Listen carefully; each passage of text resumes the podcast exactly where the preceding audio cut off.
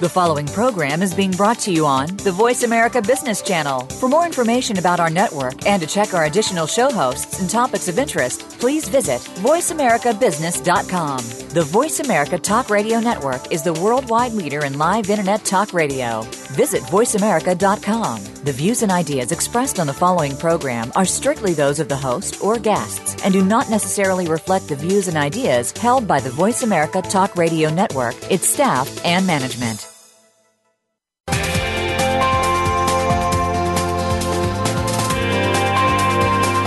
Welcome to a very refreshing hour of business talk. This is Meet the Visionary Game Changers, presented by SAP. The best run businesses run SAP. You'll hear from thought leaders who know how to use game changing technologies and business strategies to address societal topics, and more importantly, they will discuss how these technologies and strategies can shake up the status quo in your company's future and help your organization move in exciting new directions. Now, here's your host and moderator, Bonnie D. Graham. And indeed, that's what we want to do move in exciting new directions and take you with us. Welcome, welcome, welcome. If you want to run with the game changers, you are in the right place. And what an exciting topic indeed we have today. Let me get started. The buzz on the street, the DL. It's expensive. Oh, come on. You know what it is. The disabled list. You probably heard that. I had to look it up when I heard it a couple years ago, but now I know. So let's talk. Sports are a big business, or maybe I should say sports is a big business, depending on um, what rules you're using. And given the power and the speed we demand of competitive sports today, come on, faster and more and win that trophy and get there first. It's no surprise that player injuries are rampant. They're on the rise and the cost is huge. How high is it? Let me give you an example. The average cost of soccer player injuries this year, 2015, is $12.4 million per team for the world's top four professional soccer leagues. That's right. That's a lot of moolah for a lot of injuries. What if we could lower the cost? Well, let's face it, any reduction in injuries would translate, it has to translate to significant dollar savings. That's a good thing. Improved player health. That's an even better thing. And enhance performance. Well, that's why we pay to see sports. So that's all a good thing. So there's a key question here. We have technology. It can help with injury prevention.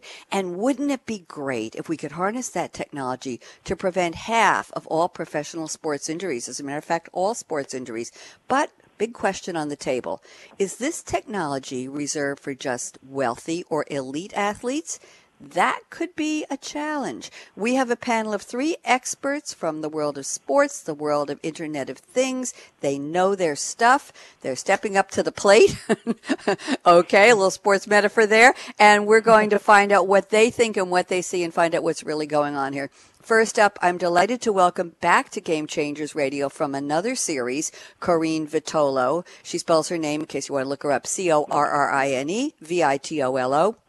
She's the founder and CEO of an interesting company called SmartSports, and she'll tell you a little bit more about that later. Corrine has sent me for her opening quote, wonderful words of wisdom, kind of harsh but wonderful, from Mikhail Baryshnikov, uh, fondly nicknamed Misha. Anybody trying to remember who he was, who he is, he's a Russian American dancer, choreographer, ballet dancer born in the Soviet Union, and he is considered alongside of the likes of Rudolf Nureyev as one of the greatest ballet dancers in history. Little sidebar, he started with the Kirov Ballet in Leningrad, Russia, and defected to Canada in 1974 for better opportunities in Western dance, and he received an Academy Award nomination as an actor. I know this is a renaissance man for his work as Yuri Kopylin in the movie The Turning Point. He also, I think we can say this on the air, had a significant role in the final season of the TV series Sex and the City. Yes, I whispered it. Here's the quote The more injuries you get, the smarter you get. Corrine Vitolo, welcome. How are you? I'm very well, Bonnie. Thank you for having me back to the show. Well, and, delighted. Uh, we needed some Yeah, we needed somebody entrenched in the sports business, in the technology aspect. And there you were. I tapped you and said, Hey, Corrine, we have a great panel opening for you. And you said, Yes, I'll be there. And here you are. Now tell me something. Are you a big fan, a follower of Baryshnikov? How did you find this quote? Because it's so perfect. And tell us how it relates to our topic. Absolutely. Well, I was searching for a quote that would be salient to this, and and I think uh, you know certainly as always, Bonnie, your topics are are so on point. And injury at this point, CDC is considering injury, a com- sports-related injury, is a complete epidemic. Uh, so it's mm-hmm. so it's very timely. And I thought that particular quote the more injuries you get, the smarter you get, relates very well to the improved technologies and tools that are certainly at the professional level of athletes, uh, performance sciences, strategies, things like that, um, that people are trying to apply, whether it's it is a pro team or whether it's a you know a neighborhood coach or a, a, a children's sport. And we're trying to apply these new technologies and tools to, of course, reduce the number of injuries as well as prevent number of injuries going forward. So I thought it was, I thought it was a great fit.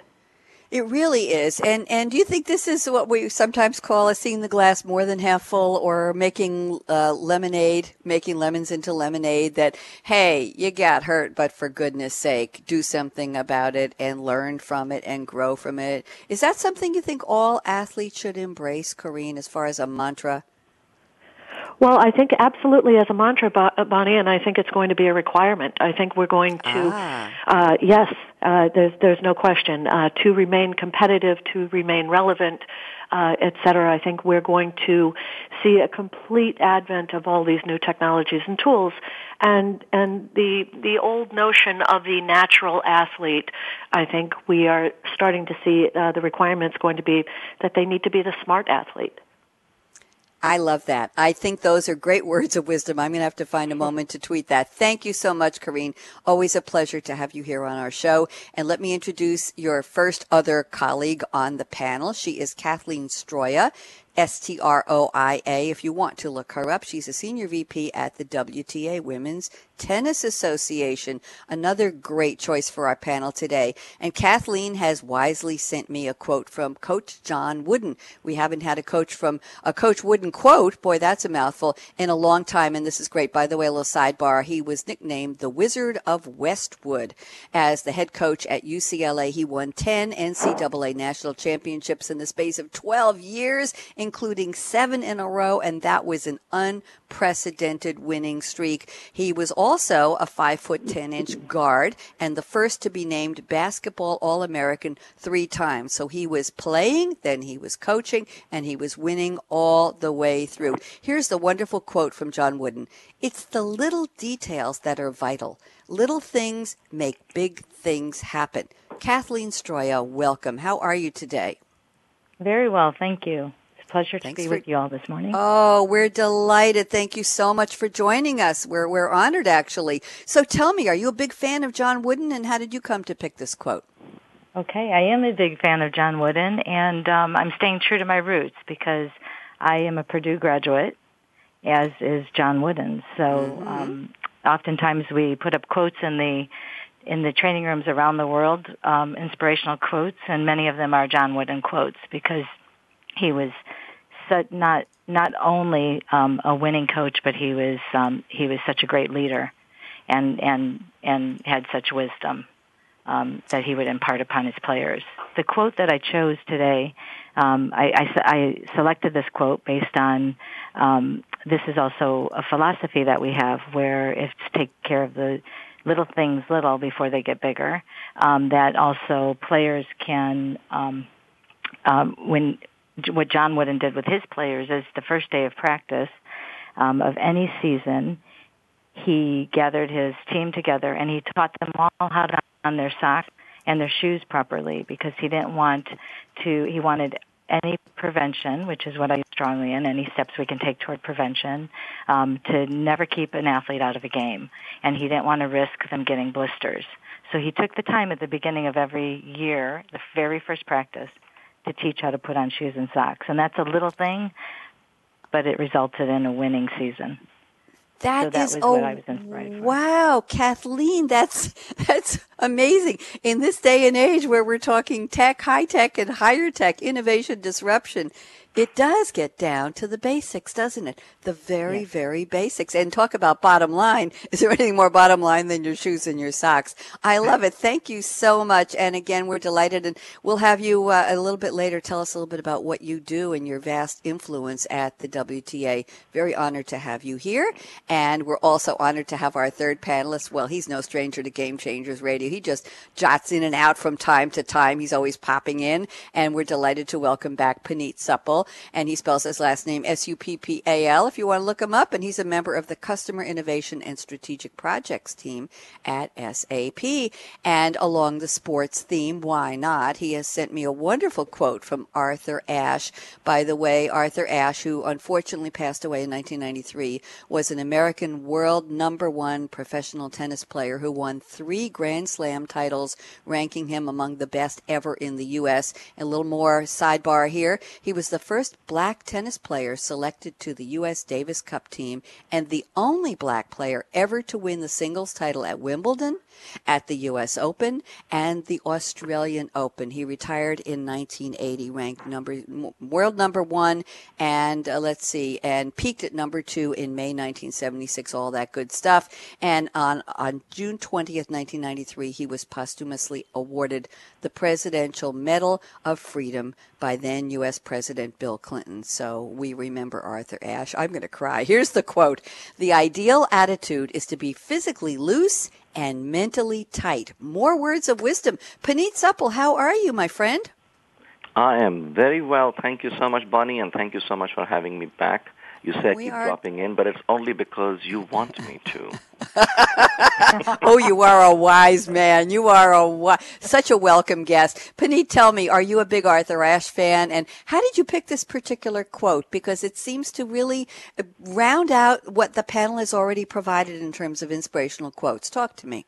It, it, yeah, it, it's amazing how these things come together, don't they? Well, Isn't it? to be honest with you, when we first talked about this, maybe I don't remember what uh, you know time, uh, what month it was, or what week it was. Maybe it was a U.S. Open going on. Maybe there was some other tennis action going on. And I am a huge tennis fan, and uh, so I'm very excited. I'd like to even catch up with Kathleen offline to talk about tennis because I was at the WTA finals in Singapore a few weeks ago. But anyway, um, you know, so the thing is, it's um, to me, it's it's, it's a great sport.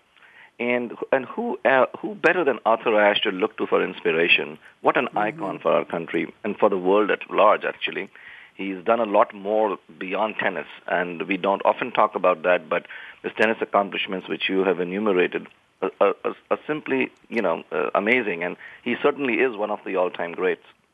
Now, the, about the quote itself. Well, what struck me about the quote is, first of all, I think we have to look at the language in the context in which it was said. Because today, if you're mm-hmm. watching a tennis match and somebody says, "Oh, he's getting tight," it usually means he is not going to be able right. to close, the, mm. you know, close the deal, if you will. But I think what Arthur Ashe probably meant here was mentally sharp and mentally focused. And what he meant by physically loose was that really, you know, limber and physically very fluid, if you will.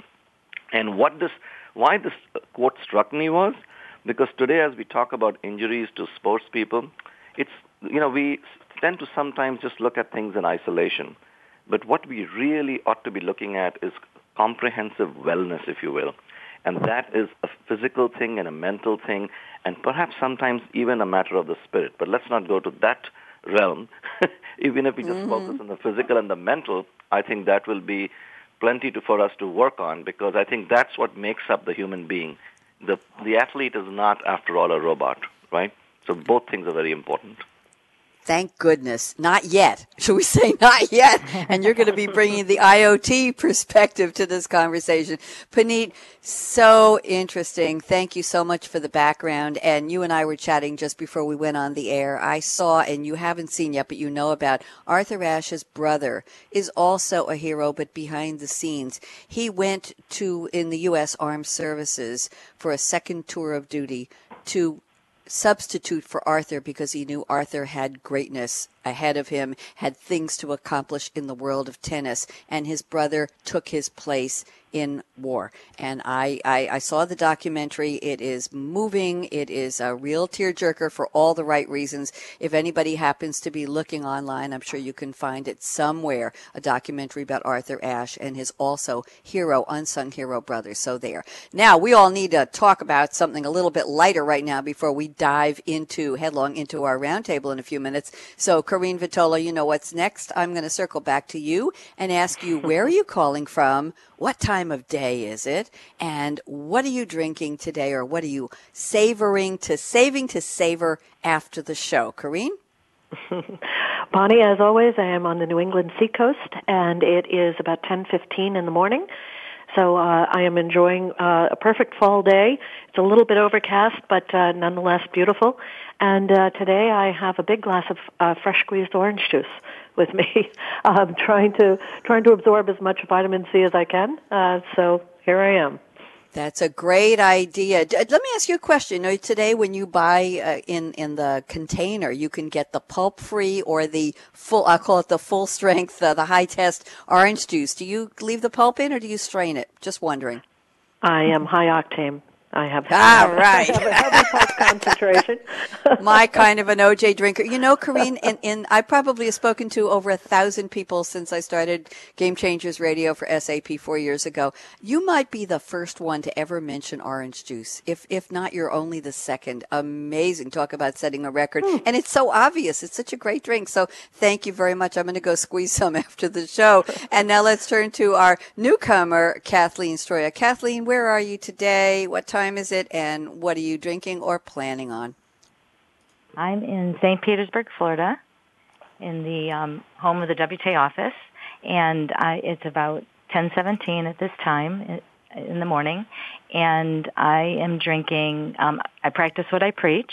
Um, I always advise the athletes to stay hydrated, so I'm drinking sparkling water and um, while I, I advise them to drink water, I like mine with a little sparkle and a twist of lemon for the Florida sunshine. Mm, I love that. Thank you very much. I'm on the East Coast too, and we so we're all well. Corrine and I are sharing a little bit of gloomy skies here, but we're cheering it up with the orange juice and Kathleen's lemon. Puneet Suppal, where are you calling from, and what are you imbibing in today? I'm calling from lovely uh, California. It's promising to be a fabulous day here. The sun is coming up, or well, has come up, but it's sort of um, very early here. Still, it's a little bit past seven o'clock. And I am, uh, you know, uh, your other panelists are giving me a complex because I am sticking to my caffeine fix in the morning. Uh, so I'm not being as healthy as they are. But anyway, what the heck? If there's, if nothing else, I'm at least consistent. I'm drinking Assam tea with some ginger in it. And, uh, you know, that's my usual concoction 1st thing mm-hmm. in the morning. Mm-hmm. It is. We know that by now, and I have a feeling that you are you are using the words of wisdom from Arthur Ashe, which you already quoted on the show. I'm guessing you're physically lucid, really comfortable, and I know you're always mentally tight. Can we say that about you, Puneet Suppal? Only you, Bonnie. But thank you. Talk about walking the walk and sitting the sit and talking the talk. There you are. We are having too good a time here. We're going to take a quick break and let everybody have a sip of whatever's in front of them. And I'm drinking cool, clear water with a yellow straw. Corrine, I traded my green straw, which used to represent money, for a yellow one because it's been so gloomy here for a couple days. I need a little sunshine in my cup, and it's only water. So the yellow straw reminds me of sunshine and also the zest of the lemon that Kathleen mentioned. And there you go. And Puneet, I think I'll treat myself to a cup of full strength coffee later on because I'm ready for a little caffeine. I've been avoiding it all week. Guess what? We're talking today about slicing the cost of sports injuries. How does the conventional athlete become the smart athlete? How does the sports industry harness, leverage, promote, and even help to create new technology to rescue people off the DL. We don't want them injured in the first place, but if they are, we want them to recover. The cost has to be pared down to make sports more viable and to give the performance that the fans are clamoring for. I ended a sentence with the word for. I'm so sorry to those grammarians out there saying, no, no, no. I'm Bonnie D. Graham. We'll be right back and we're going to dive deep into our roundtable with Corrine Vitolo, Kathleen Stroia, and Puneet Suppal. So don't even think of touching that mouse, that app, that dial. Justin out.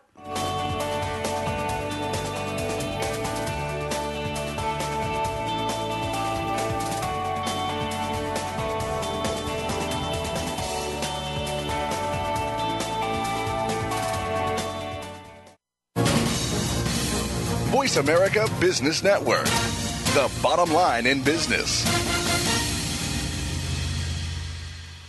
The world is at an inflection point where we capture more information than ever before and are more interconnected.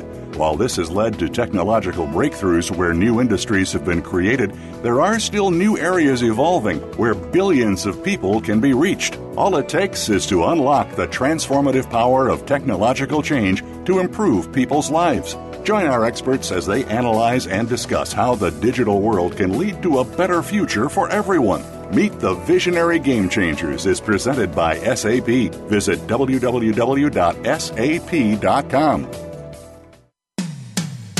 When it comes to business, you'll find the experts here. Voice America Business Network.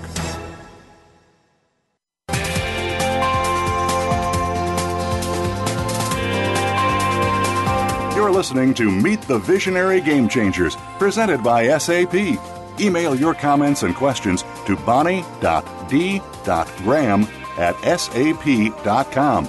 And you're invited to tweet during and after the live show at Twitter hashtag SAPRADIO. Now, let's get back to Meet the Visionary Game Changers. And indeed, our panelists are visionaries and they are game changers. Speaking today with Corrine Vitolo, Kathleen Stroia, and Puneet Suppal. Corrine is the founder and CEO of SmartSports. Kathleen Stroia is a senior VP at the WTA Women's Tennis Association, and Puneet Suppal works in customer innovation and strategic projects at SAP, and he specializes in Internet of Things. So we do have visionaries here. Corrine Vitolo. Let's take a deep breath and dive into our roundtable. And I'm looking at your notes, and I'm going to read a couple statements here and then have you expand, please. You say athlete injuries are considered an urgent epidemic in our society. And I know you're going to talk a little bit about types of injuries. And then let's talk about the economic impact scale, which is really what our topic is today, as well as technology to the rescue. Corrine, please go ahead. Well, thank you again.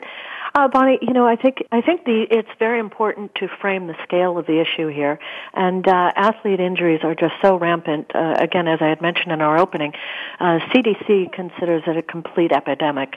Uh, if if we're looking at, they average um, about a million and a half, uh, up to a four million range of sports-related injuries annually.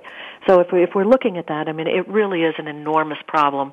Uh, and if you if you really try to consider the context here, uh, even if we look at the pro teams and and elite leagues, of course, are the foremost focus of the topic. So that's that's obviously what gets the most media attention.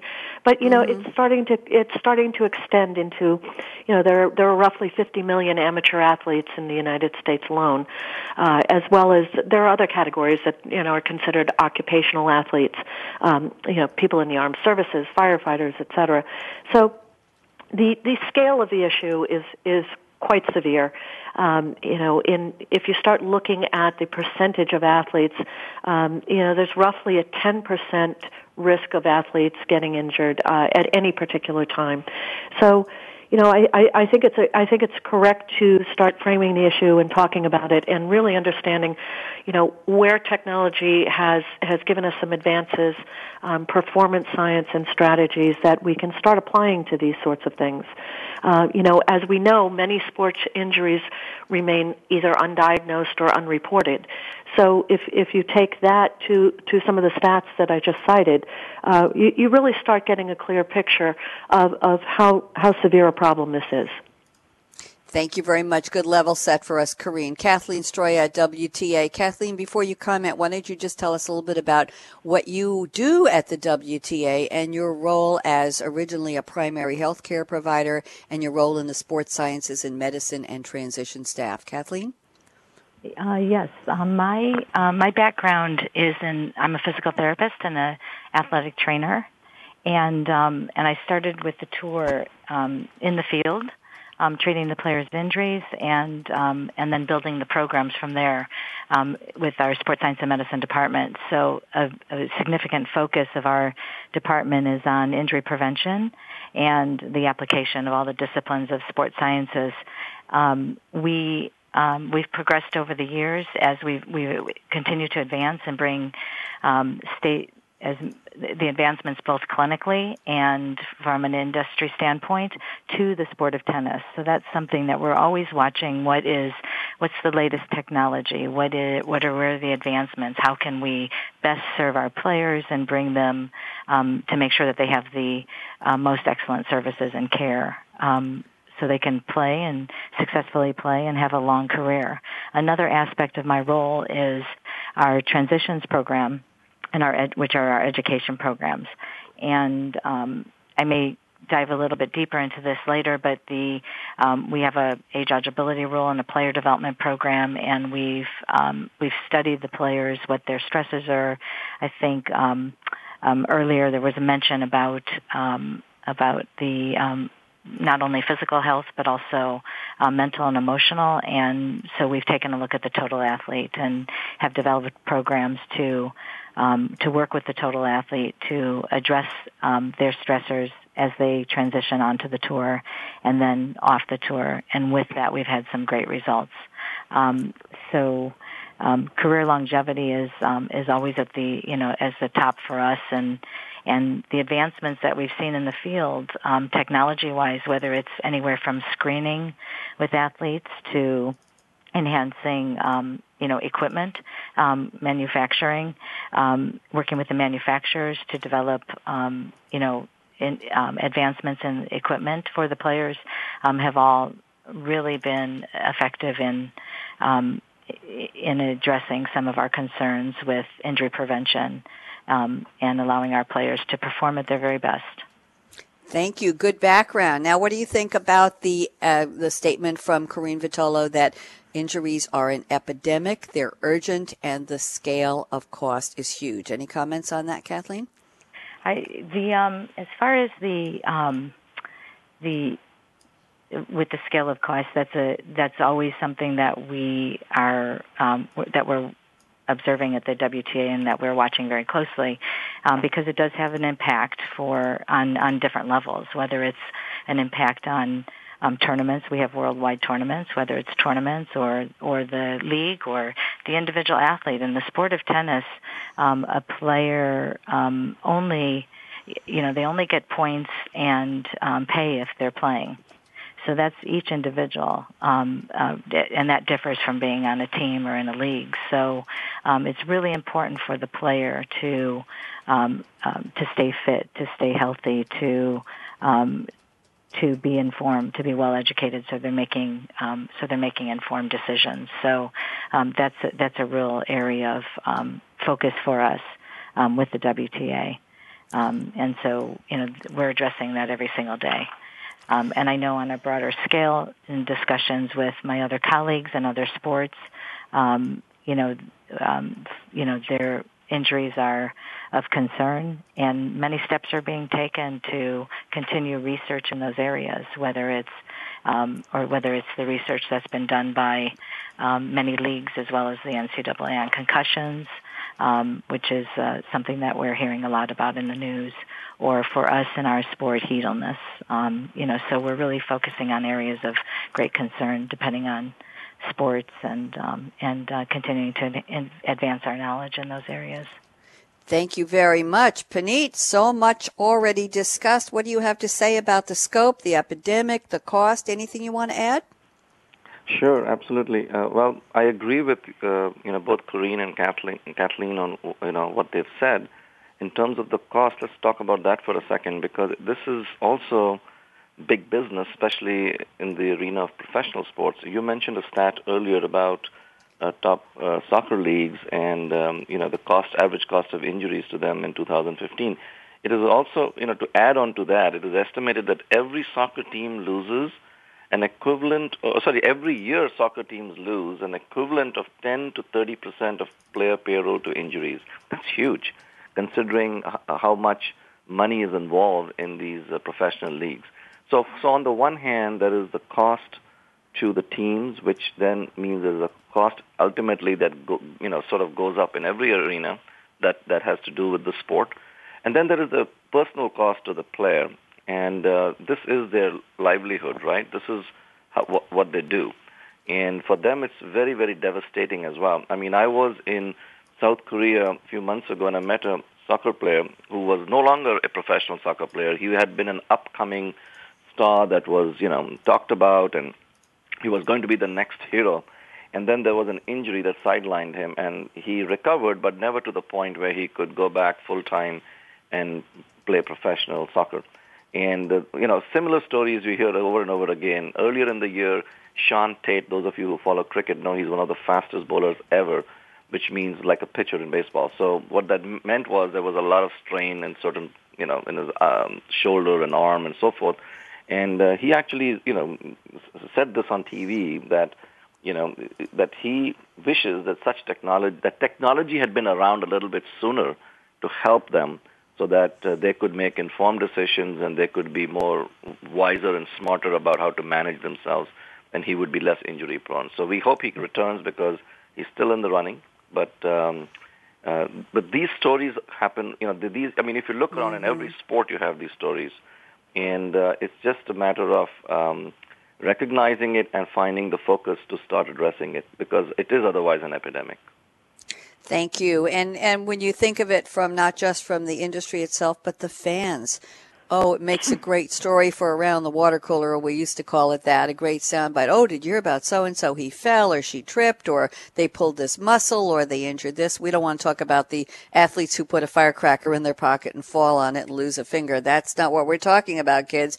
But the sports related injuries impact the people we want to see on the court, the people we want to see on the field, we want them to be healthy. We want to turn on that TV or pay for a sporting event, whether it's in person or whether it's on a big screen somewhere. We want our heroes to be there. So it's also in our viewable best interest that they stay healthy. Corrine, we've had a lot of additions to the topic from your colleagues on the panel, Kathleen Stroia and Puneet Suppal. Anything else you want to add about the ep- epidemic and the costs?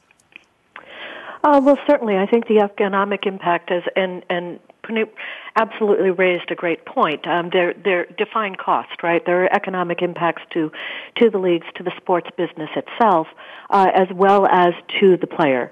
So, uh, you know, those of those of course are very different types of costs. But uh, you know, I mean, I think we also need to consider, Bonnie, the the frequency of play at at some of the professional levels. Uh, as both my colleagues here have, have focused on tennis, I'll, I'll introduce a few other um, perspectives. Mm-hmm. I mean, if we're looking at Major League Baseball, for instance, their frequency of play is enormous. At uh, the, each team plays 162 games per season. So if you if you start looking at that in terms of, of scale, it, it, it becomes even more uh, of a pressing issue. Uh, whereas, you know, I think it's across the board though as well you can argue that the the National Football League, with their 16 games a year, uh, just because of the nature of the sport, is is so much more physical that the, the their ratio of inj- injuries are are just as critical. So I, I think from the economic standpoint, as as the sports business becomes more competitive, uh, as as viewers, as teams, as leagues, as broadcasters are all fighting for, as you mentioned, the ever important fan and mm-hmm. the ever important, right, uh, you know, keeping their business models intact and keeping their numbers up that reverberates, you know, everywhere from economies of scale uh, all the way into their sponsorships, right? So, so keeping players healthy and, and starting to address some of these injury epidemics as best we can with advanced technologies, with new methodologies, as as Kathleen said, with new different disciplines. Um, certainly on the prediction, on the prevention, um, diagnosis, and prescriptions are are all absolutely critical in in trying to address the issue. Thank you very much. And I want to move to some topics from the notes that Kathleen Stroia sent me before the show.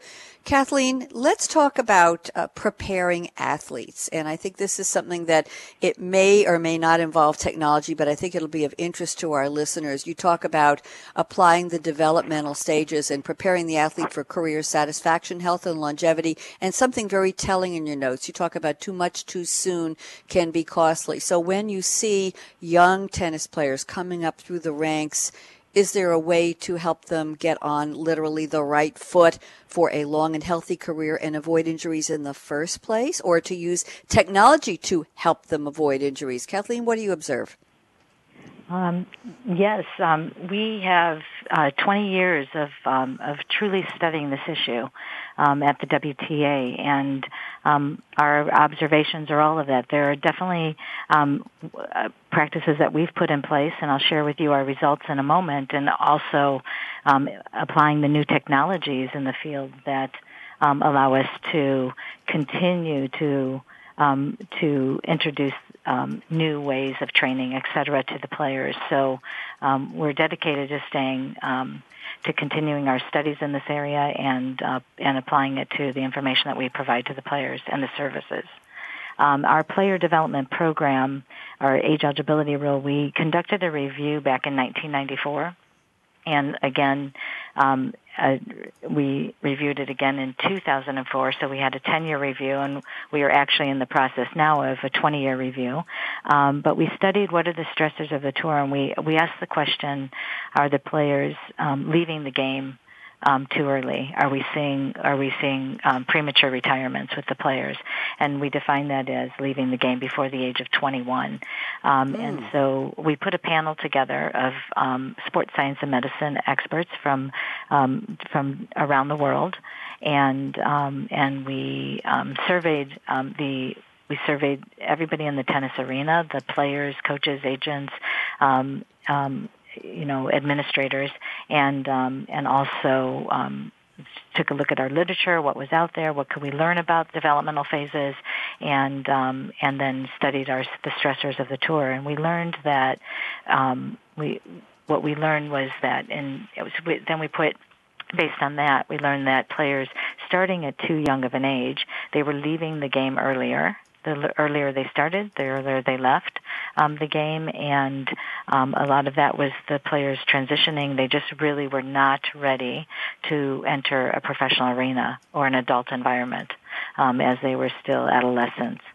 Um, so we had a phased-in approach to their play so that allowed the players to phase in and play um, um, from the ages of 14 through 18 until they got to 18. They could not play a full schedule um, as a professional athlete, but it allowed them to, for their game to develop and for them to develop and mature um, and enter the world in a phased-in approach. Um, we also um, we also developed education programs for the players, which are player development programs, and each of them addressed what we the athletes identified as the stressors um, for the players. And so these player these education programs empowered the athlete, um, educated the players and their teams um, to um, to better perform in the environment, to have to be equipped um, in a professional arena.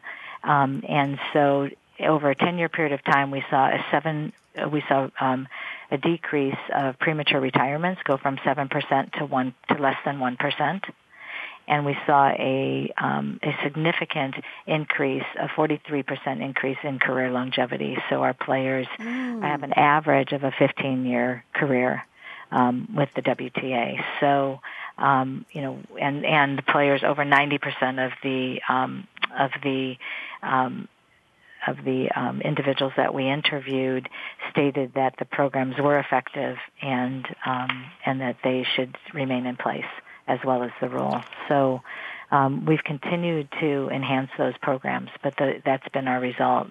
And um, and to the re- the end result that we're seeing now is that we have players who are playing, um, you know, have 18 year careers, um, 19 year, 20 year careers who have been in our arena for that long, who are now, you know, young adults and they are actually at the top of their game. So they're enjoying a long career. They're healthy, and they are at and they are performing at their optimum level. They're at the very top of their game. Very impressive. Very impressive. Uh, any particular use of technology for this, Kathleen? Any sensors are used? Anything in turn, or is this a lot of it uh, general health preparation? Is it um, psychological? What? Uh, just give us a clue. What, what What are the basic tools you use when you study this to help them have longer careers and play longer? Well, we have.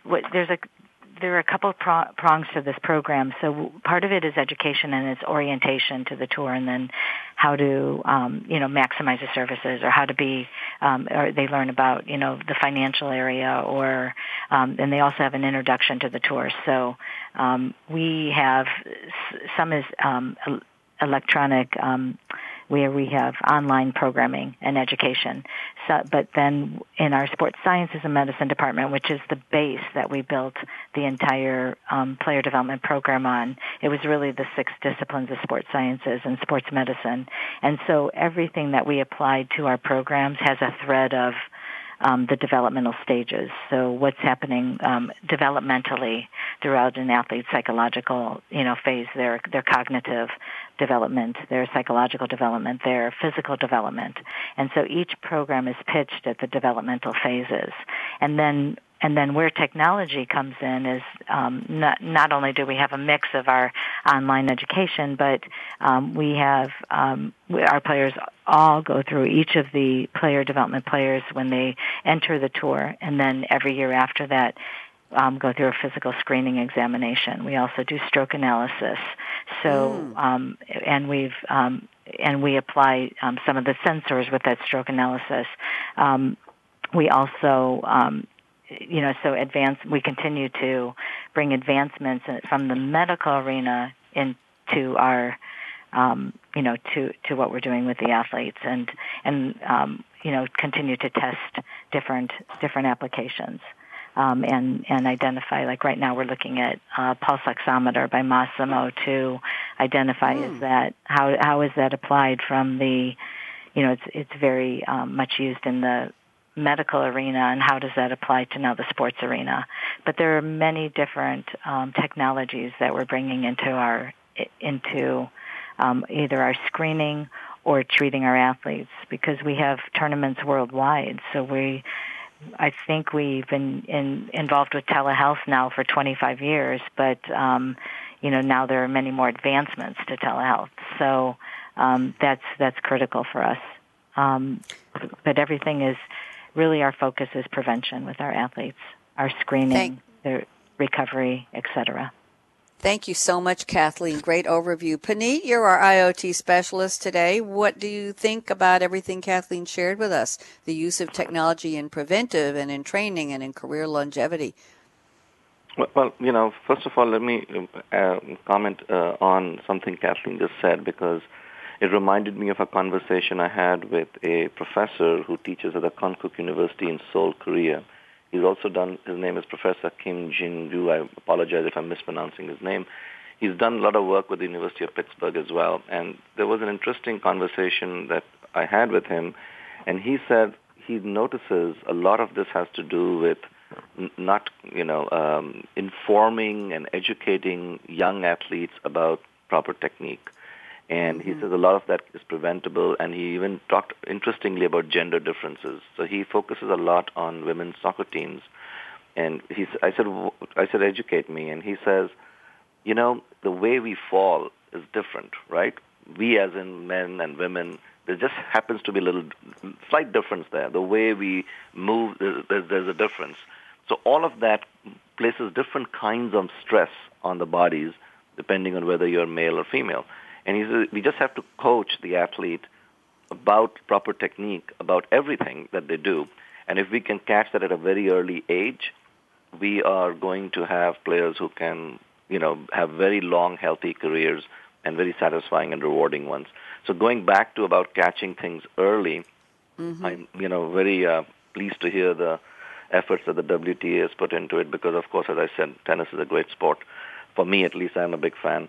Now, mm-hmm. you know, talking about IoT, we can talk about technology in a, in many different ways, and it's we can talk about you know when we talk about IoT, people have this view or this you know this image of a lot of sensors and you know sensors talking to sensors and somehow the data magically providing some answers. All of that is fine, and you know if you look around, there has been a proliferation of many um, you know entities out there who provide um, these kind of solutions or point solutions, as I like to call them. And there are some that can monitor vital signs, others can monitor muscle strain, some can monitor, you know, your overall, you know, heart condition. And there are many different aspects that can be monitored depending on where the wearable goes. And wearable, as we all know, is the new fad, if you will. It's not really a fad because it's going to become a huge deal. There is an estimate that in the next uh, several years, there's going to have several million wearables that people are going to use for, for health reasons. But even in sports now, as some sports are beginning to allow um, athletes to wear them even during games, but mostly I think we still focus on the training side. We collect all this data.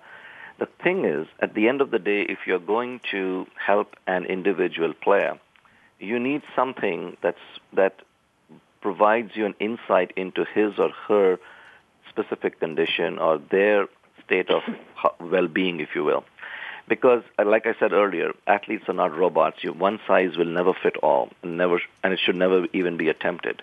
And um, whether it's a professional athlete or whether it is somebody who is in their, you know, early stages of their career, or even, you know, maybe in the juniors or even if they're in college or high school, if we can take the technology and go all the way down to the earliest possible stage and make sense of it, and that's where I see an opportunity for us in our generation, people who are sitting around today in, in Silicon Valley and elsewhere in the world looking at things, we need to figure out the right approach that pulls together all these different uh, sources of data and all these, you know, um, whatever these sensors generate how can we make good sense of it and introduce the ability to predict to some extent the likelihood that certain activity can lead to certain kind of strain? Because you know no two individuals will respond to stress the same way. I, in, I mean in general yes but specifically no because they're individuals and they handle it differently mentally and physically so what we so that's where I see from a technology perspective the challenge is for us to take these many different factors that go into um, bringing about injury. And by the way, it is a multifactorial problem. I think there's quite a bit of literature out there as well, and even talking to others, and perhaps Kathleen or Corrine can confirm this as well from their experience. There is no one thing that leads to a certain injury. There is a number of factors that is usually involved. And, uh, and I'm talking not about you know somebody getting hit on the field. I'm talking about like a strain that develops or some other injury that was waiting to happen and then sort of surfaces. So to handle all that individually and to track and monitor and then make some sense out of it and be able to have an intervention to prevent the injury before it actually occurs is our challenge today. And, um, and that's where technology needs to stay focused on. Thank you very much, Puneet. A lot of good information here. Corrine, love to have you chime in, and Kathleen as well. But first, Corrine, to the the question that Puneet posed. Well, certainly, I think Puneet raised a few of really great points there, and and um, I, I'm in complete agreement. I think one of the challenges in this space is that technology and the advances in these sorts of technologies has completely eclipsed um, what what is happening at a, a team, a league, a policy um, level, and and I think as he mentioned here, that it is going to require a, a large scale initiative uh, between the, the stakeholders here, whether it's the the athletic trainers, um, the coaches, the the players' unions themselves, um, you know, certainly we're able to track and measure more data, uh, everything from nutrition to movement to sleep at this point, and and aggregating all of those great points and these factors give us some very very deep insights Um, Bonnie, one of the interesting things mm-hmm. that we're starting to see here, and I can, you know, I, I know we've had a separate show on the technologies that are impacting and, and coming to play into injury prevention and diagnosis. I mean, some of the some of the overseas, the Olympics, um, some of the soccer leagues, et cetera, are going as as uh, advanced into technologies as DNA testing. Um, you know, certainly there are uh, eight or nine genetic variations that impact uh, athletic endurance, speed. Um, you know, there, you can absolutely tell uh, if if an athlete is prone or susceptible to either tendon or ligament injuries. So if if you start going deep down that hole and really understanding the amount of data that can be compiled, uh, certainly to Puneet's point here, you're starting to see very comprehensive profiles of athletes. So in insofar as involving each of these stakeholders to come up with preventative strategies with performance science preventions and things like that. Uh, it, it's it's going to be an evolution in thinking. There's no question. I mean, I think everybody shares the the the want and the need of preventing injury. Um, certainly, we're not able to do that at at uh, as we had talked about the the sudden injuries on the field, say a concussion or such, uh, mm-hmm. as opposed to some of the gradual injuries, which would involve you know repetitive strain or or, or things like that that have been ongoing and, and slowly surfacing in that particular athlete. Um, you know, some of the technologies that are that are very interesting that are coming across uh, up through the pipeline. Uh, and you know, and we had talked about the economic aspect of this, certainly in in the scope of the of, of the elite athlete in the pro leagues, and you know, we're going to see that trickle down to the consumer, to the to the amateur athletes themselves. Uh, for instance, uh, there's there's a company called Performance Sports Group that's supposed to be um, unveiling a actually con- a concussion prevention device next week. Prevention. So, hmm. you know, we're starting to see all sorts of activities within the, the, the sphere of technology. Uh, certainly, as Kathleen mentioned, in, in the sphere of, of the training and the, the personalized um, medicines and, and education programs for these athletes. Uh, and, and agreeably, certainly uh, across the board, as we aggregate this, we, we need to become smarter as, as stakeholders in this process and do what we can to address what is considered an epidemic at this point.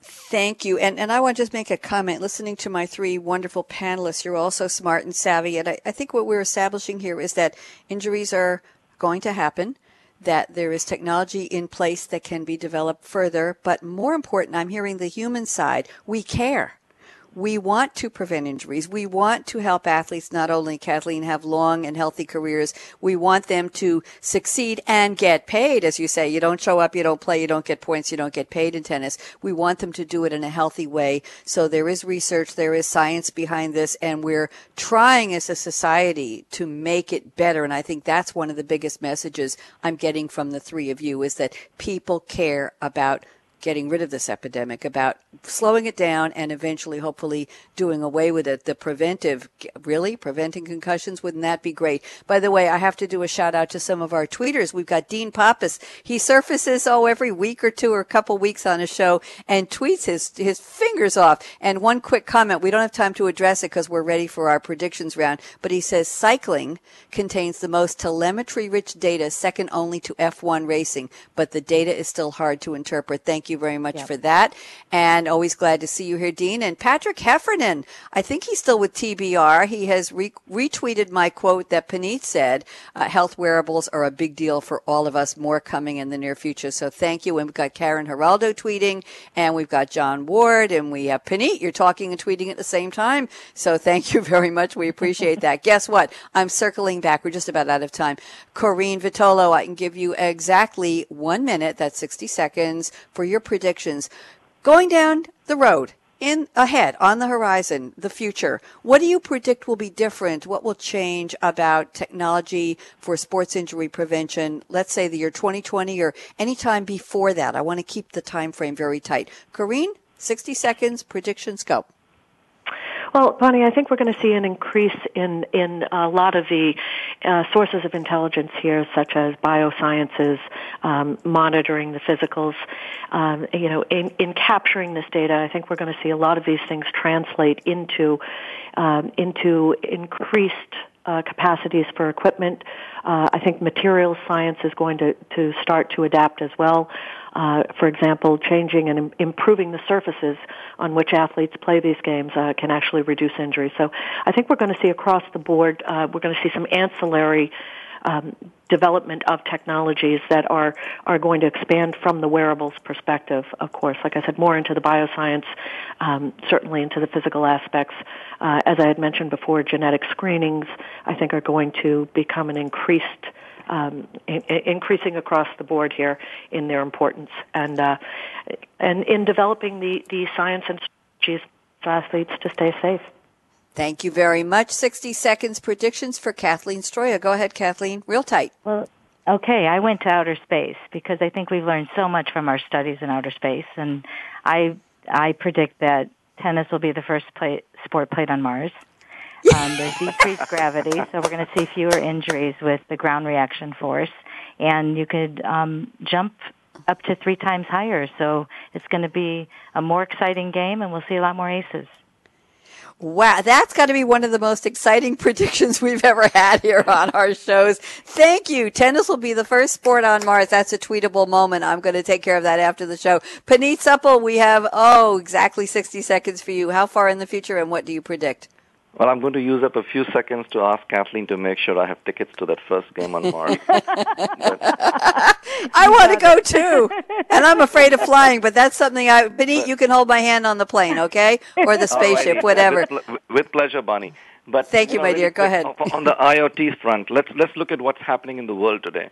We are at a crossroads where technology is really, you know, becoming very, very important in the whole arena of personalized medicine why should that personalized medicine approach not be used for personalized well-being and, and wellness of athletes?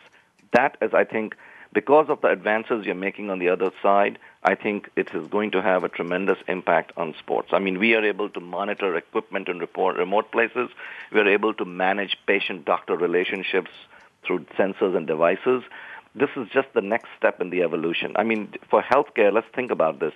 In the next two years, one study says that there will be 80 million wearable health devices, right? And now this is in the larger realm of everything that we talk about devices and Internet of Things. That is a mind-boggling number. And if we are going to have people walk around doing things and have these wearables on them, think of what we can do with um, athletes, where we can, you know, approach it in a very organized and orchestrated manner. I think the future is very, very bright with the use of technology to help prevent injuries and uh, improve the playing life of athletes and improve the sports in general. The world can indeed be a better place. Thank you. And isn't that what we're really talking about? The world to be a better place. That would sum it up very, very nicely. Corrine Vitolo, such a pleasure to welcome you back. Kathleen Stroia, so happy to meet you. Thank you so much for joining us and all of your wonderful research and great background. Puneet Suppal, I'm on my way to Mars with you, kiddo. We'll have to get our tickets at the same time. I don't know. We'll do that. Kathleen will meet us there and she'll give us the tour. Corrine, you can come along too as well. I want to do a shout out. I already did to all of our wonderful tweeters. You know who you are. Thank you so much. And to Justin at World Talk Radio for getting us on the air and keeping us there. And a shout out to Ryan and all of the other people at World Talk Radio. We work so hard with to make these shows happen. I'm Bonnie D. Graham and here is my call to action. You know what I'm going to say fasten your seatbelt. Even if you're just sitting on the sidelines watching a dangerous sport, fasten your seatbelt. What are you waiting for? Go out and be a game changer today. Have a great one. Bye bye.